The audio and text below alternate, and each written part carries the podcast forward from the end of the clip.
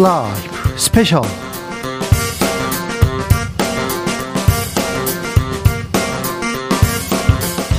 2022년 12월 24일 토요일입니다. Merry Christmas 주진우입니다.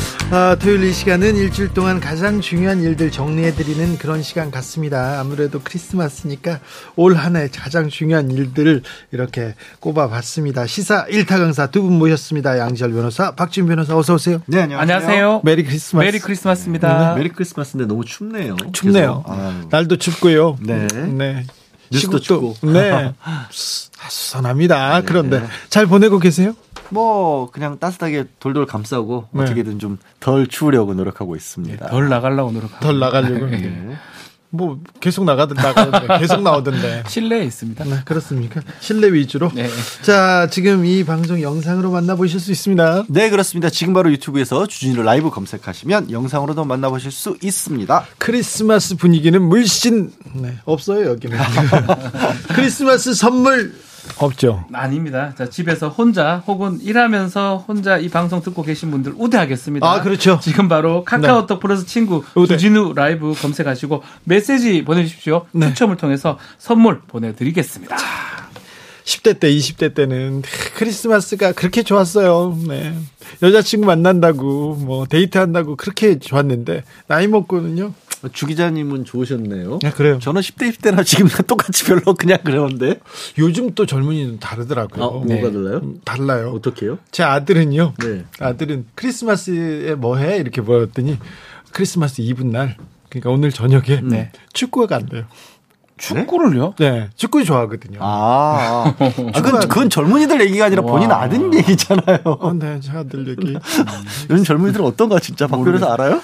저희 아들도 그냥 놀, 노는 것 같은데요. 모르겠어요. 놀아야 네. 돼. 여자친구 없어요? 모르겠어요. 주진 라이브 스페셜 본격적으로 시작해 보겠습니다. 언론 문제가 연말에 이렇게 좀 화두로 떠오릅니다. YTN에서 돌발 영상, 리허설 영상을 돌발 영상으로 올렸습니다.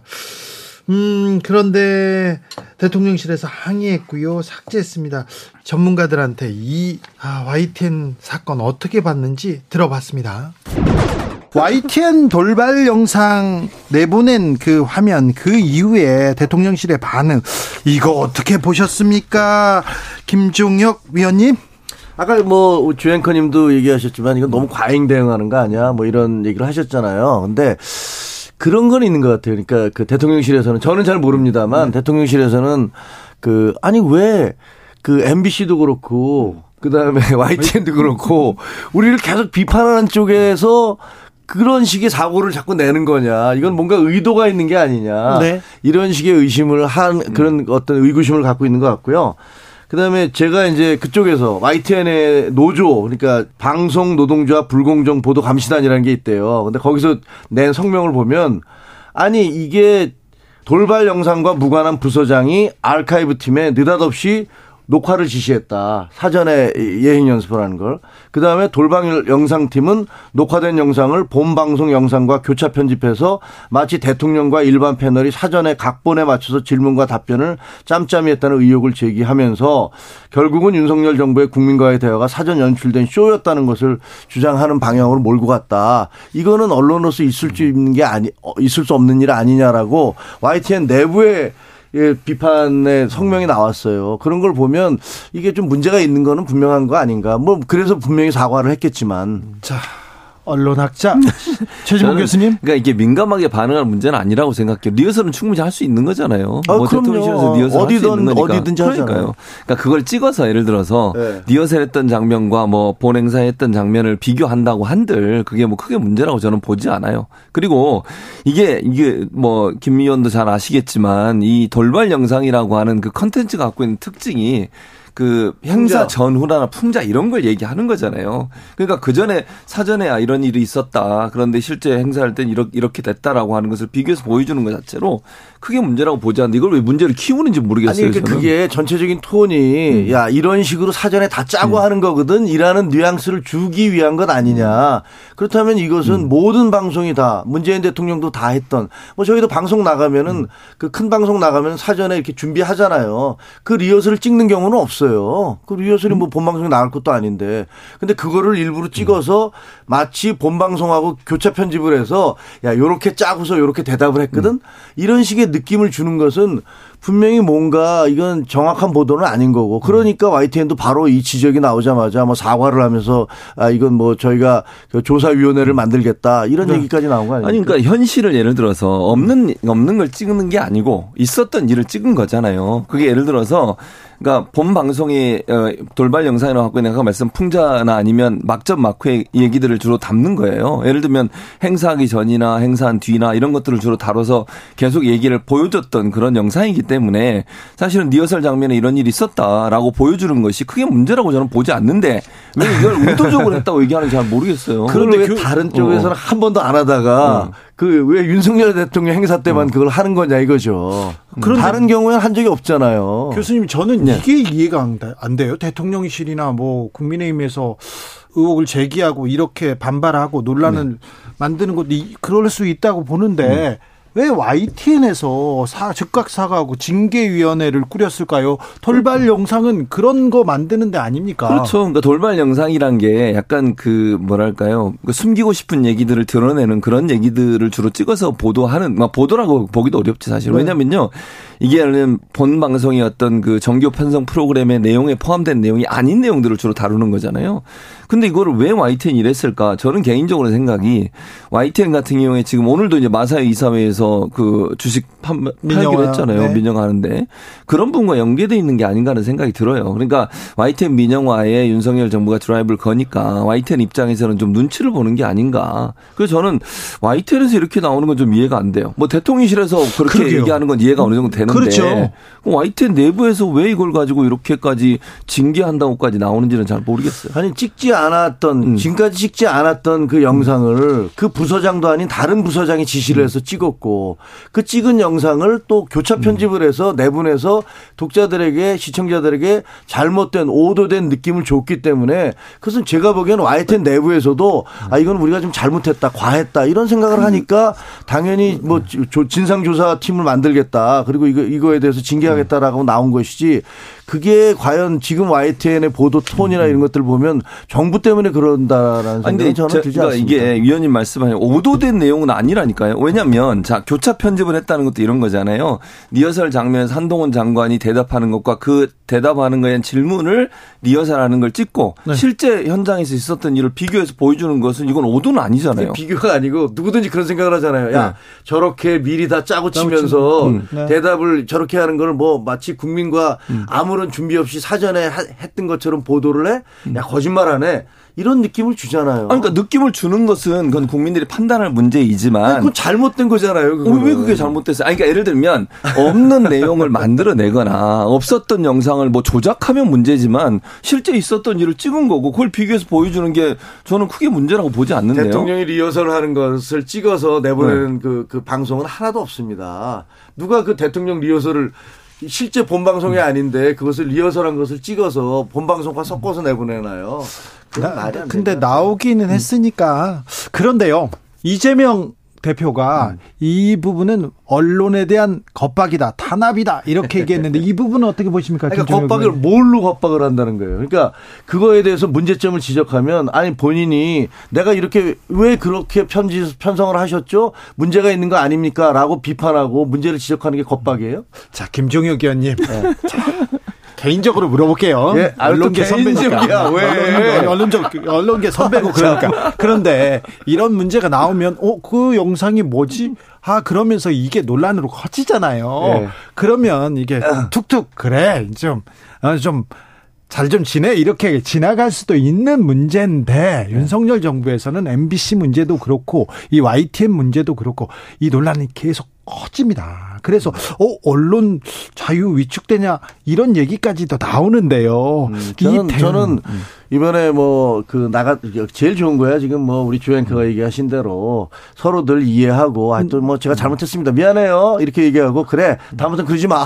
뭐 이러면서 이렇게 넘어가는 게 제일 좋겠지만 사실은 지금 현재 언론 환경이 솔직하게 얘기하면 그 정부 여당에서 바- 특정 언론사에 대해서 굉장히 의도적으로 우리를 공격하고 폄훼하고 있다라는 그런 생각을 하고 있는 게 사실이에요. 지금 이 윤석열 정부가 그렇게 생각하고 있죠. 아니 저희도 그렇게 생각합니다. 그리고 국민의힘도. 저도 네. 이저 국민의힘의 어떤 지도부의 일원이기 때문에 저도 그렇게 생각합니다. MBC의 보도나 YTN의 보도가 이것이 과연 실수일까 아니면 의도적인 것일까에 대해서 상당한 의구심을 갖고 있어요. 그러니까 저는 실수라고 보지 않는다니까요. 제가 아까도 말씀드렸지만 없는 내용을 뭐 이렇게 조작을 하거나 그런 문제가 되지만 있었던 상황을 찍은 거고 그 찍은 걸 비교해서 보여주는 것 자체가 국민들에게 판단할 수 있는 기회를 주기 때문에 그거 자체가 문제라고 저는 보질 않아요. 기본적으로. 아니 그럼 미리 얘기를 해야죠. 이거 우리는 교체 편집을 했습니다. 이거는 예를 들면 우리가 대역을 쓰거나 아니면 현실이 아닌 가상 현실을 쓸 때는 이것은 녹화된 것입니다. 이것은 대역을 썼습니다.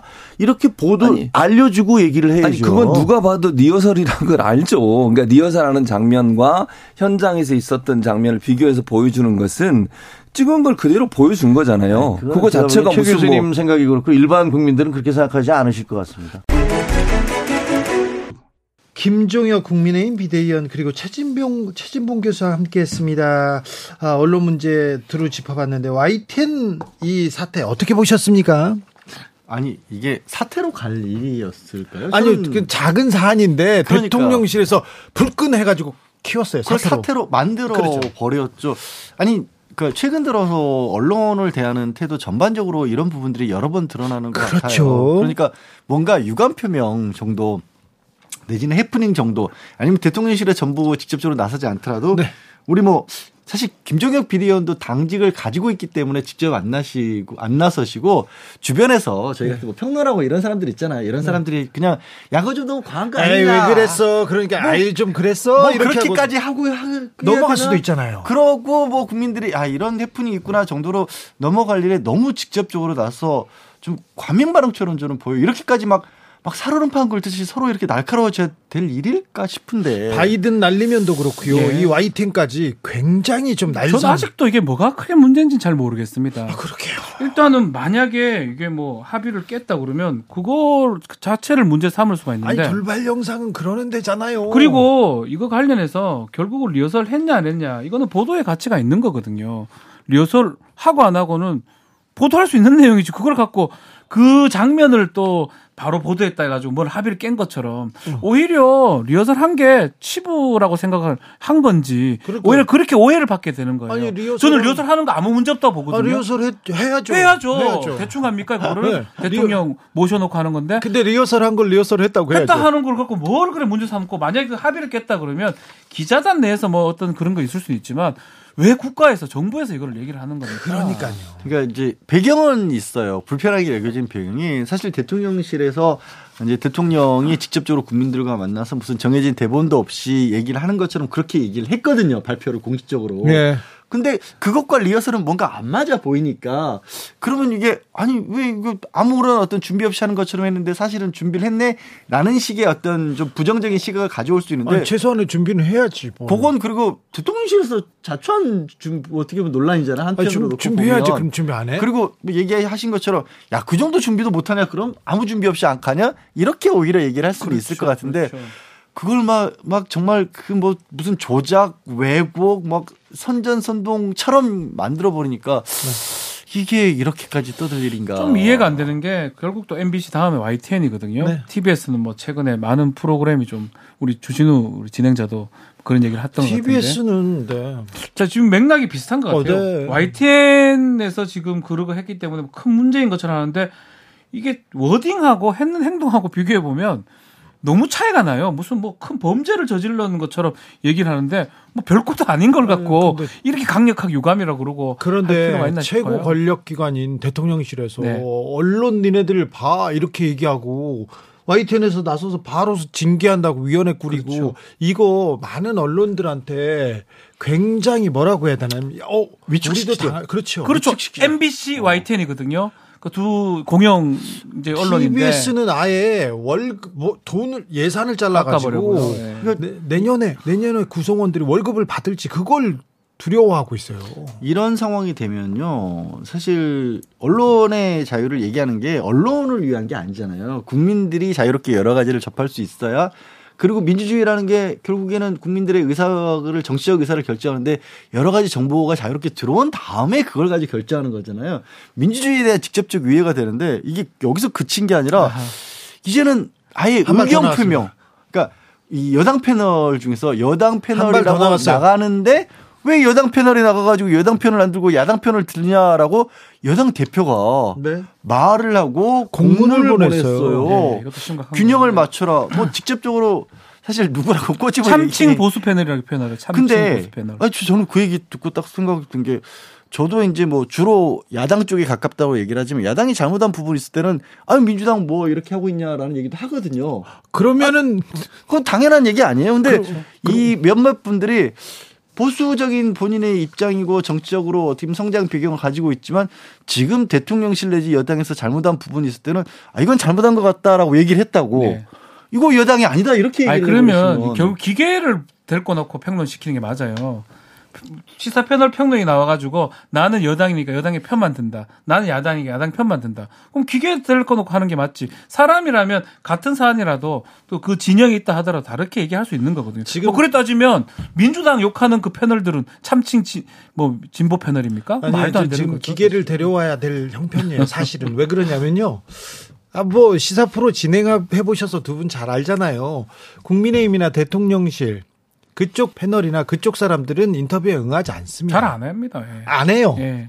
사실은 이준석 전 대표나 유승민 전전 의원이나 의원이나. 그 주변에서는 대통령실이나 국민의힘의 지금 룰 변경 그 전에 있었던 일 비판적이었잖아요. 근데 그런 얘기조차 듣고 싶지 않은 거예요. 유승민도 싫다. 이준석도 내보내지 말라. 이 얘기 아닙니까? 그렇죠. 그러면 이제 아니 딱 드는 게 그 현재의 여당 내진 대통령실과 윤핵관만, 윤핵관만. 기조를 같이 하지 않는 사람들, 네. 그러니까 윤핵관과 기조를 같이 하지 않으면 보수도 아닌 게 돼버리거든요. 그렇죠. 그래서.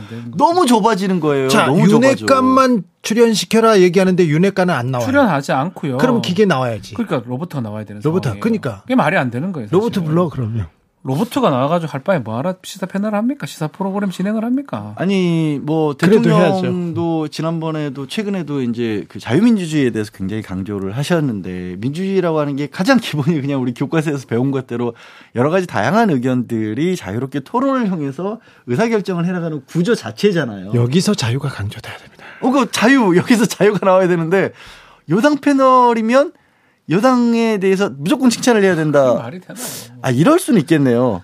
우리도 그러면 패널, 패널이 아니라 변호사 제도를 도입을 해서 네. 변호사들은 저희들은 뭐 어쨌든 저희를 선임한 쪽에 맞춰서 무조건 하잖아요. 그렇죠. 네. 저희 일이니까 네. 그런 식으로 하라는 그러니까 거예요. 그, 그게 이제 말이 안 되는 거죠. 그리고 지금 정진석 비대위원장 얘기가 정진석 비대위원장 윤핵관 그리고 대통령실 입장에서는 좀 불만일 수도 있어요. 그러니까 그러면 정진석 비대위원장, 권성동, 장재원 윤핵관들이 계속해서 방송에 나와서 나오세요. 네, 나오세요. 나와서 네. 우리 음. 정책과 네. 우리 비전에 대해서 얘기를 하십시오. 그러면 그러면 이런 편파, 그렇죠. 뭐 뭐 보수 패널, 뭐 가짜 패널, 가짜 패널. 이런 네. 얘기 안 나올 거니까 하면 되는데 또 안 나오세요. 거의 다 안 나오죠. 아니 그리고 그것도 이것도 아까 저 돌발 영상 YTN 얘기할 때와 똑같은 건데 정진석 위원장이 좀 불편하다 사적인 자리에서 기자들하고 얘기를 하면서 뭐 이런 정도를 흘린다 내지는 이제 가- 좀 이렇게 좀 해피링처럼 얘기하실 수는 있다고 봐요. 저는. 근데 공문. 공문을 보냈다는 건 언론에 대해서 야 니네 똑바로 안 해 이렇게 하는 건데 자, 지금요. 아 이게 어, TBS는 시작돼가지고 거의 정리가 돼 가는 과정입니다. TBS는 프로그램을 만들 예산이 거의 없어요. 돈이 없어요. 아예 없어서 프로그램을 못 만들 입장입니다. 월급도 못 주는 그런 상황이 됐습니다. MBC 계속 압박하고 YTN 그리고 연말부터 그렇습니다. 한판은 내년까지 계속될 겁니다. 내년에 본격적인 추이는 계속될 것으로 보이는데 아 2007년이었나요? 이명박 정부 시절에 있었던 언론계의 그 아, 찬바람 불었을 그렇죠. 때 파괴 공작이었죠. 수많은 그 어, 기자들, PD들, 방송 어, 언론 노동자들이 아, 찬바람을 맞으면서 파업에 나서고 정권 정권에 반대하는 투쟁을 벌였던 그때가 생각나는데 그때보다 더하면 더했지 덜하진 않을 것이다 이렇게 생각하는 사람이 많습니다. 아니 왜 그러냐면 그때는 적어도 표면적으로는 아 이거 문제가 있기 때문에 검찰이 수사하는 거지 정부가 관여하는 게 아니다라는 식의 어떤 자세라도 취했거든요. 지금은 대통령실에서 직접 얘기하고 여당 대표가 직접 공문 보내고 있잖아요. 연말에 당장 잘려요 저는. 그래서 자 이게 저는 그냥 장기적으로 봤었을 때는 누구에게도 도움이 안 될 것 같거든요. 그러니까 진짜 이거는 여당이나 대통령실에도 도움이 안 될 것 같아요. 이런 당연히 안 되죠. 정책은. 이런 식으로 하면 이런 식으로 이렇게 뭐를 이런 식으로 촌스럽다는 것도 아닙니다. 이건 뭐 명확한 언론 탄압입니다. 그렇죠. 뭐, 뭐 헌법 위- 위반의 가능성이 매우 높죠. 네, 헌법을 위반하는 언론 탄압으로 기록될 기록될 것입니다. 정진석 비대위원장님. 네. 이렇게 하면 또 아유, 우리 방송 또 뭐라고 하는데 계속 또 우리 방송 뭐 보수 패널 없다고 뭐라고 아유 안 공문? 보내고 그래. 예. 대선 대선 딱 저- 제가 뭐 참칭 좀 할까요, 그냥? 어, 안 아, 그래. 되면 어떻게?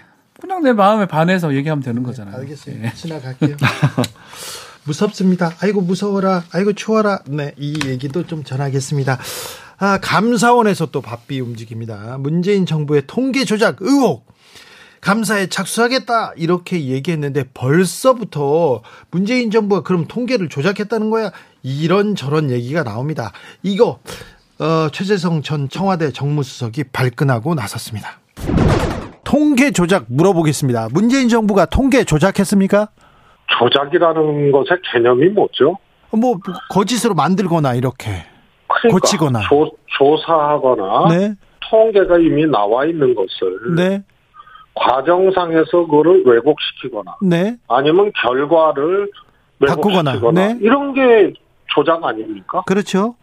그런데 통계 방식이나 조사 방식의 변화를 가지고 조작이라고 한다면 그거는 아무것도 못하죠. 그럼 과거 정부에서도 통계 방식을 어 이 뭐라 그럴까요 나름 이제 진전시키기 위해서 여러 가지 이제 노력들을 해왔단 말입니다. 네, 그럼 그런 게 다 조작에 해당되는 겁니까?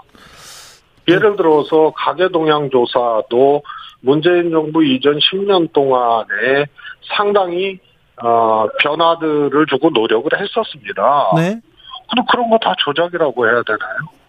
그 다음에 또 하나는 소위 이제 주택도 가격 동향 조사도 지금 조사된 결과에 인용을 어느 기관의 것을 인용을 했느냐의 차이를 가지고 네. 조작이라고 갖다 밀어붙이는 건 말이 안 되거든요. 김현미 장관이 11% 올랐다고 얘기했잖아요. 저도 네. 동의하기 어려운 거, 거였는데. 그렇죠. 국민들이 어, 더 많이 올랐는데 왜 조금밖에 안 올랐지 이렇게 의문은 있었어요. 그게요 예. 통계학의 정설입니다.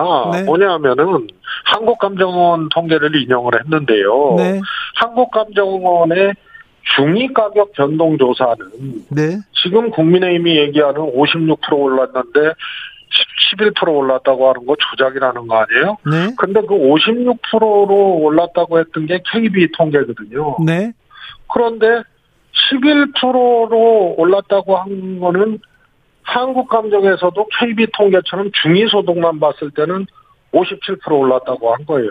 예. 그, 그래서 중위 소득, 아니, 중위 가격을 봤을 때는 50% 이상 올랐던 거고, 네, 김현미 장관이 인용한 통계는 매매 가격 지수 동향이라는 거라서 거기에는 여러 유형의 주택도 들어가고 한 시점을 끄집어서 하는 게 아니고 일련의 과정들을 가지고 하는 거거든요. 네, 그래서 그거는 조사 기간과 어, 중위 가격 상승이냐, 전체 매매 가격 지수 동향이냐, 이, 이, 이 차이거든요. 네, 그래서 그것은 심리적으로 많이 올랐는데 왜 저것 빼기는 안 되냐 이렇게 문제 제기는 하고 평가는 할 수 있어도 조사 통계로 나온 중위 소 중위 가격하고 다른 어 매매 가격 지수 동향을 가지고 조작했다고 얘기하는 거는 정말 그거는 말이 안 되는 얘기죠.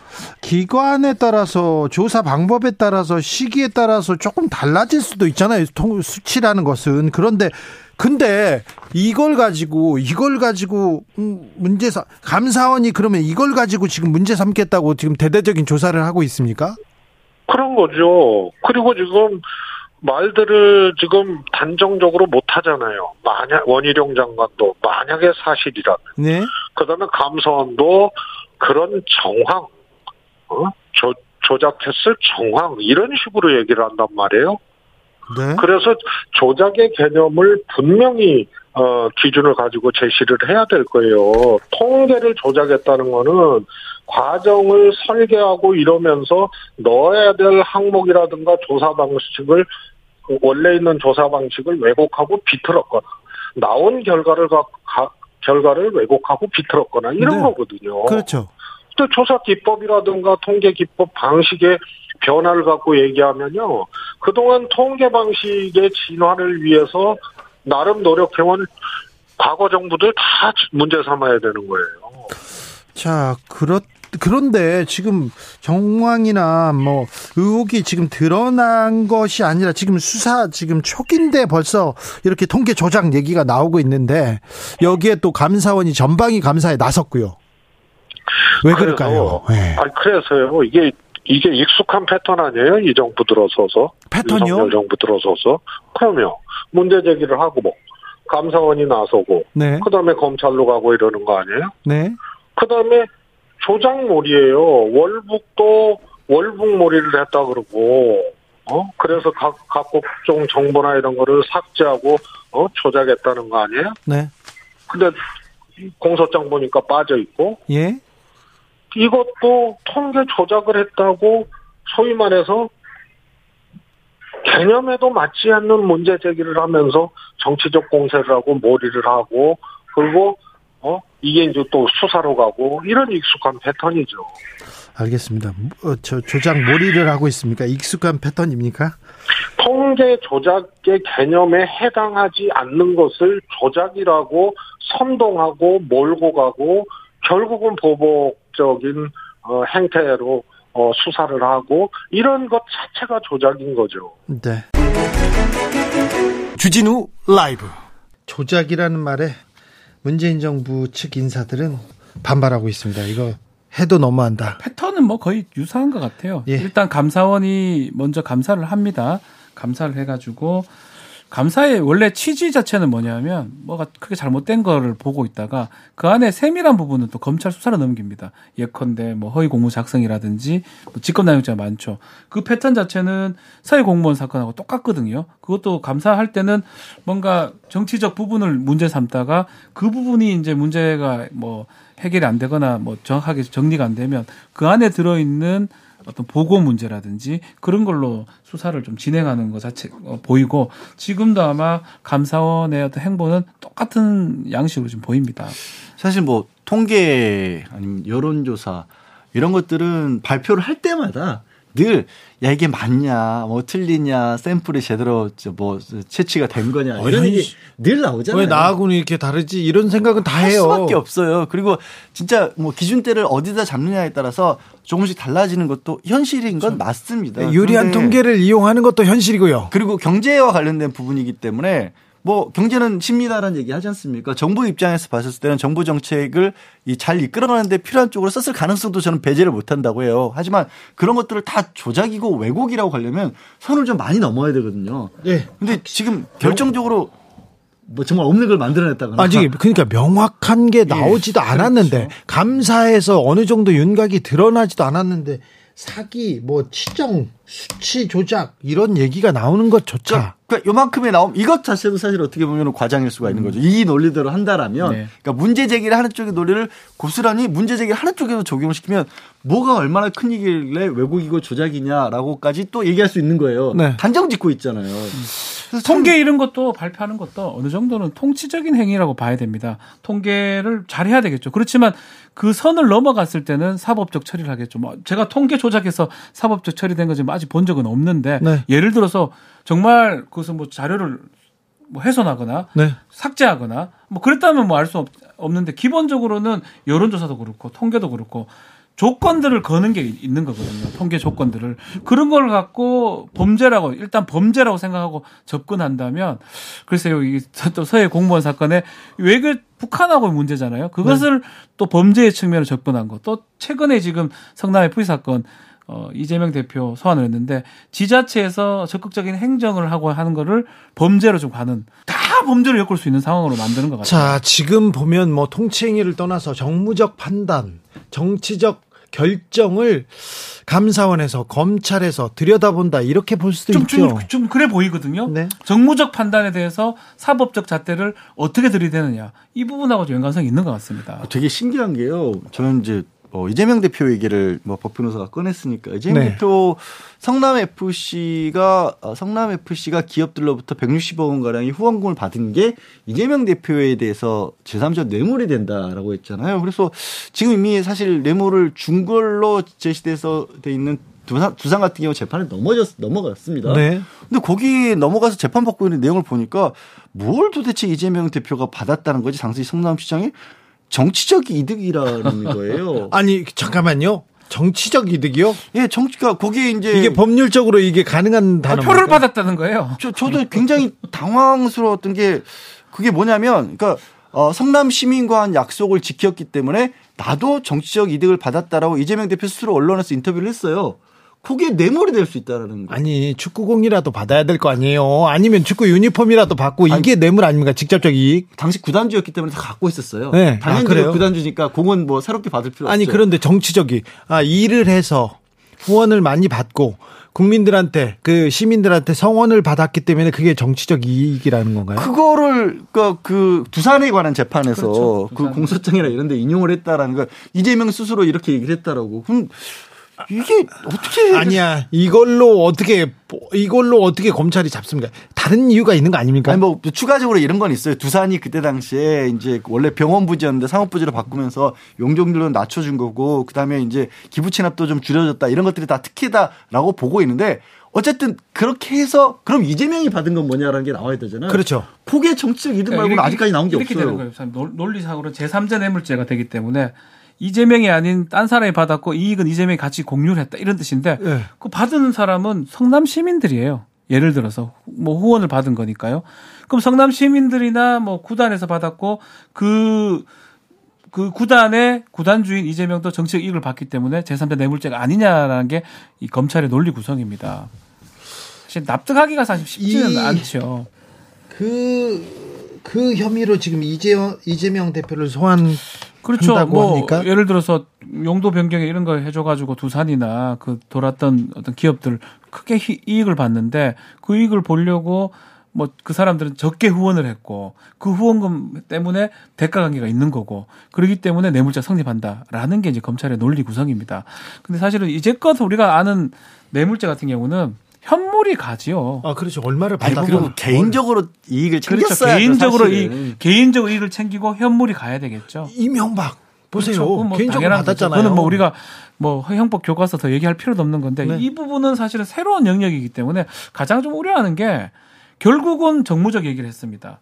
적극적인 행정행위를 해가지고 뭔가 유치를 해오면 이제는 다 뇌물죄가 될 수 있어요. 그 사람이 선출직 공무원이라면 다 표하고 관계가 되는 거거든요. 정치적 이익이 있는 거잖아요. 그래서 민주당에서도 지금 당장 홍주표 지금 지사부터 수사 또 해라 뭐 이런 얘기 나오는데 아니 저는 이게 왜 정치적인 어떤 수사라는 비판을 받을 수밖에 없는 구조를 또 가졌냐면 어, 성남시 사건 7년 수사를 했다라고 하죠. 그리고 지난해까지도 경찰에서도 주로 들여다봤던 게 계좌 추적하고 돈의 쓰임새였어요. 혹시라도 그 돈이 부정하게 건너갔냐, 부정하게 쓰였냐. 그렇다면 물어, 이- 물을 아, 수 그거는 있죠. 그거는 맞죠. 그렇게 근데 맞죠. 그게 없으니까 안 되니까 지금까지 서- 조금 전에 설명한 것처럼 정치적 이득이 갑자기 등장을 한 거예요. 그러니까 처음부터 이런 부분도 문제가 된다라고 본 것도 아니고 다막 기존의 어떤 논리에 따라서 기존의 법리에 따라 수사를 해봤는데 그건 안 나오니까 그렇죠. 일로 옮겨온 것 같거든요. 만약에 그 받은 돈을 누가 착복을 했다, 누가 몰래 받았다. 그런 부분이 나온 그렇게 거 되면 아닙니까? 이제 그건 뇌물죄가 될 수가 있죠. 아니, 그냥 그런 부분이 나온 거 아닙니까? 없습니다. 그런 부분은 지금 없습니다. 아니, 약간 누군가 진술은 바뀌긴 했지만. 이재명 시장 밑에 다른 사람들, 다른 사람 누가 돈을 받아가지고 그 돈을 선거 자금으로 아니면 아, 그런 점에 이재명 정치 자금법 위반도 될. 이재명 시장한테 갖다 줬던가 그거 아닙니까? 아닙니다. 그거 아니고요. 그런 부분 드러난 게 없습니다. 판- 정무적 판단, 그렇죠. 정치적 결정. 지금까지는 그래요. 그렇죠. 지금까지. 네. 뭐 검찰이 뭐 예를 들어서 기소 이후에 다른 증거를 내밀면서 얘기할 수는 있겠지만 지금 언론에 보도되고 그런 걸 보면 이 정치적 이익을 봤던 부분이 지금 기소 상황이고 소환 통보를 했던 상황입니다. 그렇다면 모든 정치적 행위, 정책적 판단, 결정 이런 게 국가도 마찬가지고 그래도 아니, 이렇게 그러니까 국가도 마찬가지예요. 검찰에 감사원에 예. 잘안 되면 괜찮아요. 네. 잘 되면 잘, 잘 돼서 이득을 잘하면. 어, 이득을 보면 문제가 되는 거죠. 국가도 마찬가지. 국가도 함부로 그 저기 후원 받다가는 네. 똑같아요. 이익을 받았으면. 그저께였나요? 이재명 대표 생일이었는데 그날 소환 통보를 받았습니다. 참 여러분께서는 지금 주진우 라이브 스페셜을 듣고 계십니다. 주진우 라이브 스페셜 이태원 참사 국정조사 특위가 드디어 드디어 출범 하겠다고 한 지 약 한 달 만에 참사 발생 54일 만에 출범했습니다. 현장 조사도 나섰는데요. 이태원 참사 국조특위위원 국민의힘 조은희 그리고 기본소득당 용해인 의원과 이야기 나눠봤습니다. 의원님 어제 그 유가족들 만나셨어요? 네. 아, 좀 진작부터 뵙고 싶었는데 네, 너무 늦게 뵈서 죄송했습니다. 네. 어떤 네. 말씀 나누셨어요? 어떤 마음이셨어요? 어, 마음이 너무 아리더라고요. 네. 그래서 그 어떤 한 분이 가영이 엄마인데요. 네, 이제 가영이가 친구랑 같이 그 이태원에 갔었는데 네, 친구하고 손을 잡았던 손을 놓는 바람에 가영이는 어, 친구는 살고 가영이는 저렇게 갔거든요. 그 얘기를 하시면서 그렇게 우시는데 제가 가서 정말 그 저도 너무 막 마음이 안 좋고 가영이가 어, 마지막 순간이 어땠는지 너무 궁금하다고 네. 저보고 엄마의 마음으로 꼭 좀 챙겨달라고 그러시더라고요. 네. 꼭 좀 챙겨야 되겠다 그렇게 생각하고 국조특위에 복귀 선언한 겁니까? 그렇습니다. 어제 우리 국초특위 위원들 전원이 이심 전심으로 그런 마음이었는데 네. 주호영 대표가 저희들을 원내대표실에 좀 간담회 좀 하자고 부르시더니 어 참여하는 게 어떻겠냐고 얘기를 하시더라고요. 네. 그래서 뭐 바로 그 자리에서 발표를 했습니다. 네. 참여하겠다고. 아무튼 정부 여당과 유가족들 좀 빨리 만났으면 좋았을 텐데 그 생각은 계속 듭니다. 네, 근데 그 정진석 비대위원장님이 네. 한번 만나셨거든요. 네. 그때도 정진석 위원장님도 많이 우셨는데 어제 조영 대표도 우시더라고요. 아이고. 그래서 음. 지난번 국조 때 민주당 의원들이 미리 만나셨는데 어 우리가 늦게라도 뵙고 그분 말씀 그분들 말씀을 듣고 듣고 보니까 정말 아, 저 심정을 우리가 꼭 대변해야겠구나 네. 이런 다짐이 되더라고요. 네. 자, 국정조사 시작했습니다. 자, 뭐든지 좀 밝혀야 됩니다. 지금 아무것도 뭐 밝혀진 게 없습니다. 국정조사 특위의 활동 어디에 초점을 맞춰서 진행해야 한다고 보시는지요? 일단 이제 유가족들이 요청하시는 것부터 먼저 해야 된다 생각해요. 어떤 어떤 점이요? 예, 이제 진상 규명을 좀 철저하게 해달라고 그러시더라고요. 네. 그래야지 재발 방지가 되지 않지 않냐. 네. 그래서 어제 요청하시는 게 국조에 하루 빨리 복귀해 달라. 그래서 복귀를 했고요. 네. 그다음에 본인들은 정쟁을 원하지 않는다. 네. 그래서 진상 규명을 제대로 해주고 특히 어 그 자녀들이 마지막 과정이 어땠는지 네. 그 드메트 차를 시, 타고 갔는지 아니면 응급실을 전전했는지 네. CPR은 받았는지 네. 이제 그 과정이 정말 궁금하다. 네. 그리고 이제 유족 대표분의 아드님이 뭐 다 아시는 분인데요. 이제 11시 10분까지 살았다고 들었다. 네. 그 이후 어떻게 됐냐. 그 마지막 과정을 좀 원하는 사람에 한해서는 끝까지 좀 밝혀달라. 네. 그리고 또 이 녹사평역에 분향소가 있어요. 예. 제가 오늘 가봤는데 예. 거기 천막이 있고 그러니까 너무 추우신 것 같아요. 예. 그리고 또 자식들이 영정이 있으니까 어 자식들이 추운 것 같아서 제가 오늘 보니까 거기 핫팩도 갖다 놓고 이러셨더라고요. 네, 네. 시집도 갖다 놓고 거기서 떨지 않도록 좀 해달라. 예. 이런 부탁을 먼저 하시고요. 그 다음에는 저희는 오늘 이제 어, 서울경찰청, 서울시청, 또 참사 현장, 또 이태원 파출소를 들렀었는데, 어, 예방할 수는 없었는지, 예. 또 일단 사고가 났으면 그 최초 신고가 6시 34분이었는데 그 이후로 10시 15분까지 네.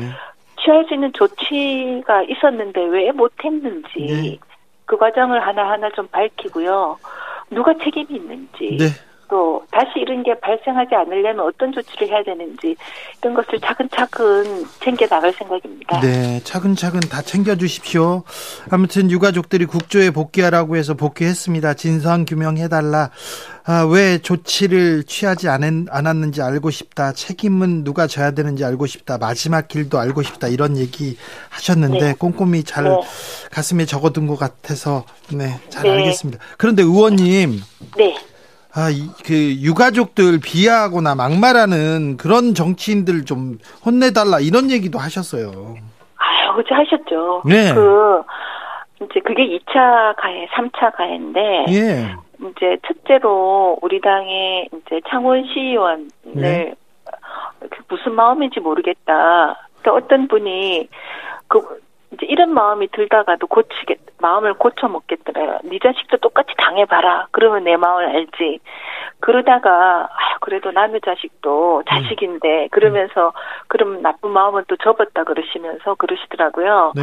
그래서 음 우리 원내대표랑 정기석 비대위원장이 중앙당 차원의 징계도 빨리 조치를 하시겠다고 답을 하시더라고요. 아, 그래요. 자식 네. 팔아 장사한다는 소리. 그런 게 어디 있습니까? 자식하고 네. 돈하고 바꾸는 사람, 그런 부모가 어디 있습니까? 없죠. 없죠. 저도 자식 키우는 사람인데 어떻게 예. 그런 막말을 하는지 도대체 그 멘탈이 이해가 안 돼요. 어, 그런데 왜 징계도 안 하고 그대로 두는지 그것도 징계합니다. 이해가 안 돼요. 징계합니다. 좀 기다려 보세요. 예. 네. 자, 네. 일정이 좀 지체됐어요. 지금 시간도 많이 남지 않았는데, 음, 네. 현장 조사 바로 시작했습니다. 아, 이제, 근데, 이제 앞으로 어디 어디 방문하고 무엇을 특별히 먼저 챙기게 됩니까? 오늘은 아까 말씀드린 것처럼 서울청 또 서울시청을 다녀오고 또 다음에는 용산구청이랑 네. 또 행안부를 갈 예정입니다. 알겠습니다. 그런데 네. 이 특수본의 수사가 용산 경찰서, 용산 구청, 용산에만 머물러 있는 것 같습니다. 그래서 이번에 국정조사 때는 행안부, 경찰청, 어, 본청 이런 데도 조금 더 면밀하게 들여다봐야 될 텐데 이상민 장관은 어, 증인으로 나오는 겁니까? 네 네 나오실 것 같습니다. 알겠습니다. 윤희근 경찰청장도 나오시고요. 네 나오십니다. 네, 저 국무총리도 나오니까 국무총리는 대상이 아닙니다. 대상이 아닙니까? 여야가 합의 사항에는 없는 거고요. 아, 나 그렇습니까? 네 네. 한덕수 총리가 시민분향소 방문했다가 네. 30초 만에 이렇게 발길을 돌리고 갔는데 이 부분 어떻게 보셨습니까? 전 너무 아쉽습니다.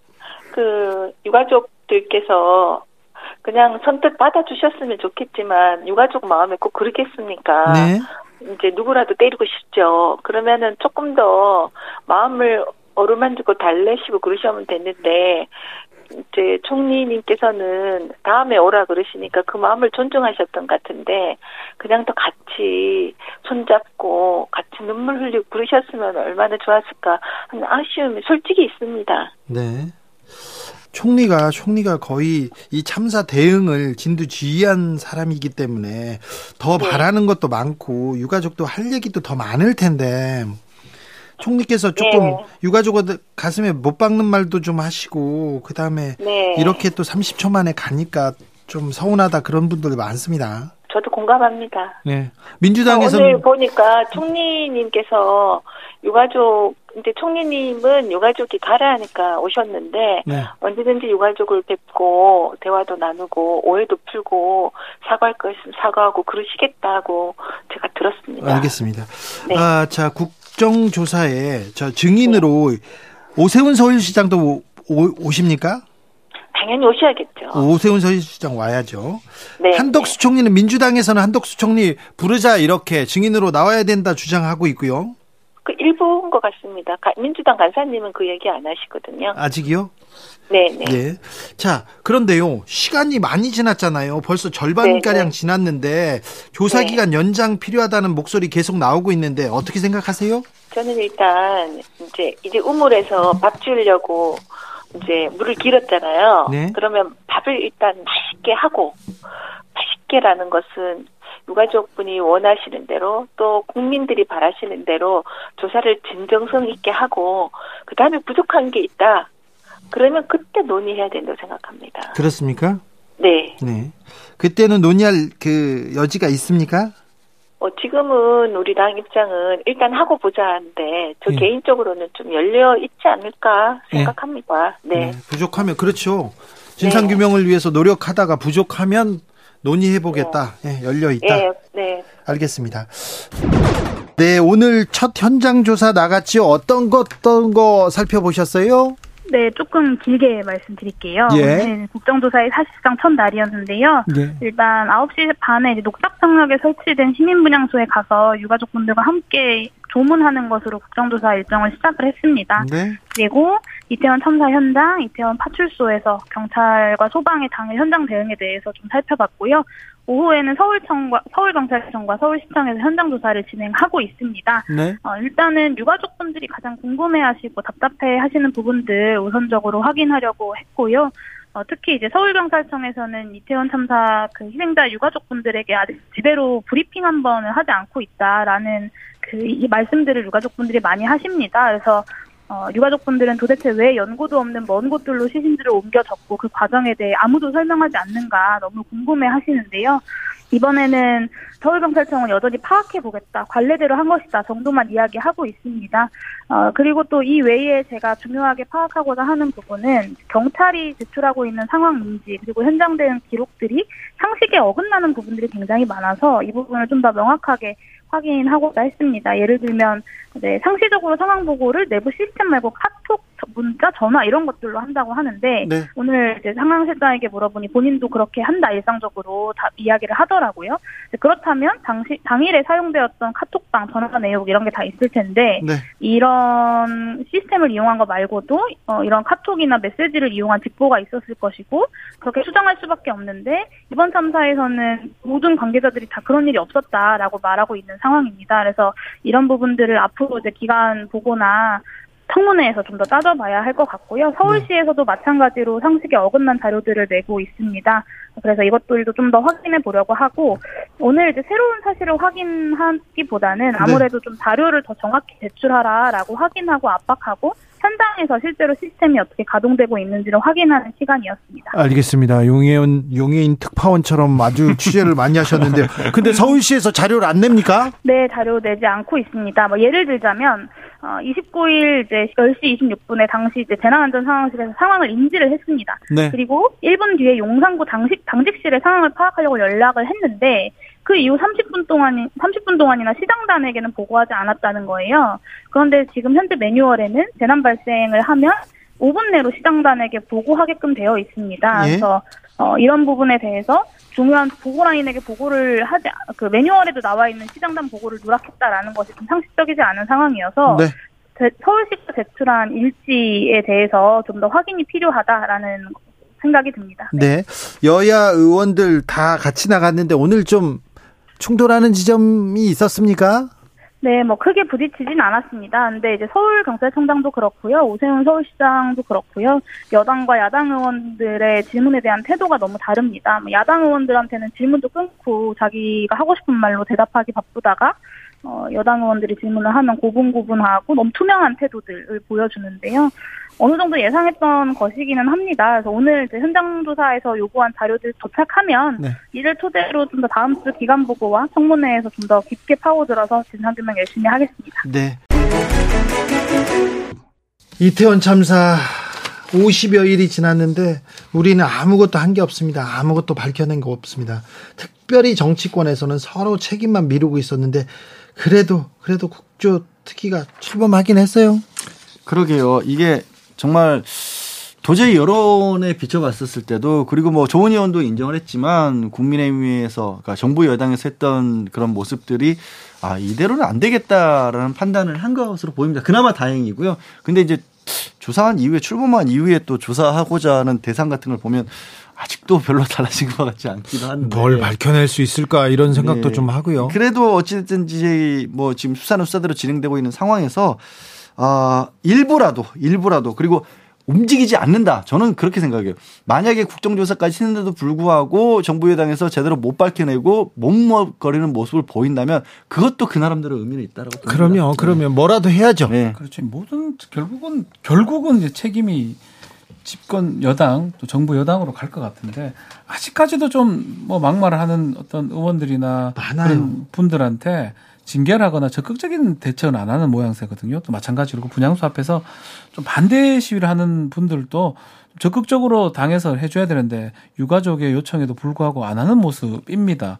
그렇기 때문에 과연 이제 국정조사에 나오긴 특위에 나오긴 나왔지만 국민의힘이 뭐 제대로 할까가도 또그 그 맥락에서 지금 신현 의원 이제 닥터카 문제를 계속 크게 이제 논란이 되고 있는데 실제로는 이거는 국정조사하고 크게 상관이 없는 부분이거든요. 근데 이건 다른 측면으로 이게 봐야 무슨 무슨 이게 이게 저는 사실은 저는 개인적으로는 그렇습니다.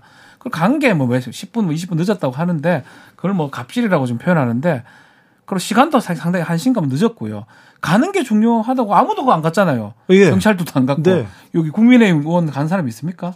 저는 구- 또 의사로서 갔다면 그런 측면을 봐야 되는데 뭐 차를 어때 빌려 탔니 언제 갔니 뭐 보건복지부 장관 탔니 그렇게 논리를 전개하는 거는 네. 글쎄요 특위를 조금 다른 프레임으로 가져가려는 아니, 그런 모습으로 좀 비춰질 이것 문제 같아요. 이태원 참사하고 무슨 그 관계 없습니다, 관계가 사실은. 있는지 참 보게요. 이런 식으로 얘기가 되는 것 같아요. 사실 이제 한 시가 넘은 시간이었기 때문에 참사 상황이 이제 어느 정도 정리가 된 이후였거든요. 그리고 어 구급차, 그러니까 환자를 급히 이송해야 되는 구급차가 아니라 닥터카라고 해서 의료팀이 간 건데 그거를 싹 섞어버리는 거죠. 그렇죠. 마치 신인영 의원 때문에 구조 활동이 안된안 것처럼. 아무 상관이 없어요. 사실. 그거야말로 사실은 여론에 대해 호소시키는 아이, 거죠. 누구라도 누구라도 그 의사가 타야죠. 그건 누가 탑니까? 엉뚱한 그렇죠. 탑니까? 그게? 네, 의사가 그럼 빨리. 가본들 그럼 한 시간에 그때 가면 뭐될 일이 있습니까? 알겠습니다. 이태원 참사 진상 규명을 위해서 책임자 처벌을 위해서 조금 국조 특위가 아, 성과를 내주셨으면 합니다. 늦게 출발한 만큼 더 열심히 좀 뛰어주셨으면 합니다. 부탁드리겠습니다. 자, 돗자리 펴봅니다. 다음 주 신문 일면 주인공은 누굽니까? 이제 본격적인 국정조사가 시작됩니다. 네. 저는 또 천공 얘기를 좀 해보려면 천공이요? 갑자기 왜 천공이 뭐 그런 발언들을 했던 것도 있고 증인 채택 문제 같은 것도 문제가 될 수도 있고 네. 아마 아마 좀 주목을 해야 될것 아, 같습니다. 천공이라. 네. 자, 양지열 변호사님. 어, 원래 28일 날 소환을 장이 통보가 왔지만 소환에 응하진 않았죠. 네. 이재명 대표. 근데 또 이번 주에 그러니까 다음 주에는 이재명 대표가 조금 더 나오지 않을까 그렇겠죠. 싶습니다. 네. 아, 국조특위 그리고 이재명 대표 검찰 소환 소식이 네, 다음 주도 뜨겁게 전개될 것이라고 이렇게 보네요. 자, 주진우 라이브 스페셜 마치겠습니다. 연말입니다. 크리스마스입니다. 아, 여러분은 복되고 행복하기만 하- 하셨으면 좋겠습니다. 양지열 변호사, 박전 변호사도 행복하기만 해야 됩니다. Merry Christmas. 네, Merry Merry Christmas. 저는 다음 주 월요일 오후 5시 5분에 돌아오겠습니다. 지금까지 주진우였습니다.